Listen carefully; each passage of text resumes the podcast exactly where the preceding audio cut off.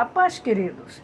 Nesta tarde, nos minutos de fé, eu vos deixo uma palavra de Deus ao teu coração que se encontra no livro de Gênesis, no seu capítulo 19, no seu verso 17, parte B, que nos diz: Não olhe para trás.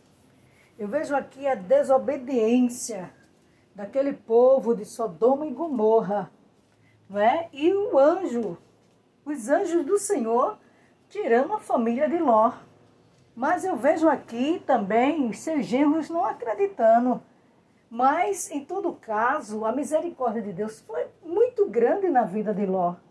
E os anjos pegaram eles e tiraram ali daquele lugar pecaminoso, pois ele não podia acabar com aquelas cidades sem antes tirar o servo do Senhor. E diz a palavra de Deus que é, quando já estavam distantes, e as cidades já estavam ali é, sendo destruídas, a mulher de Ló olhou para trás e foi transformada em uma estátua de sal. O que eu quero dizer nesta tarde, queridos, é que a palavra de Deus diz para mim para você: não olhe para trás. Muitas vezes nós queremos olhar para trás com as coisas desta vida, muitas vezes o pecado, muitas vezes as coisas que faz crescer os nossos olhos, se tornam bonitos, né? São arranjos tão maravilhosos e muitas vezes a gente é, queremos olhar, queremos ver e é como se uma tentação.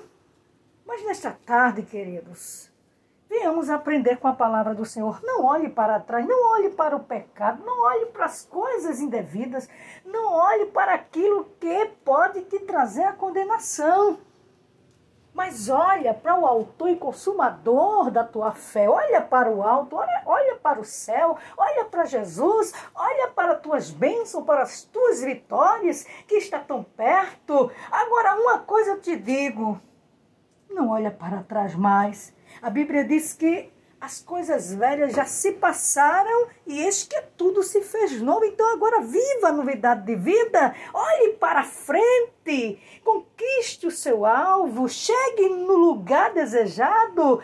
Aleluia! A tua vitória está lá na frente.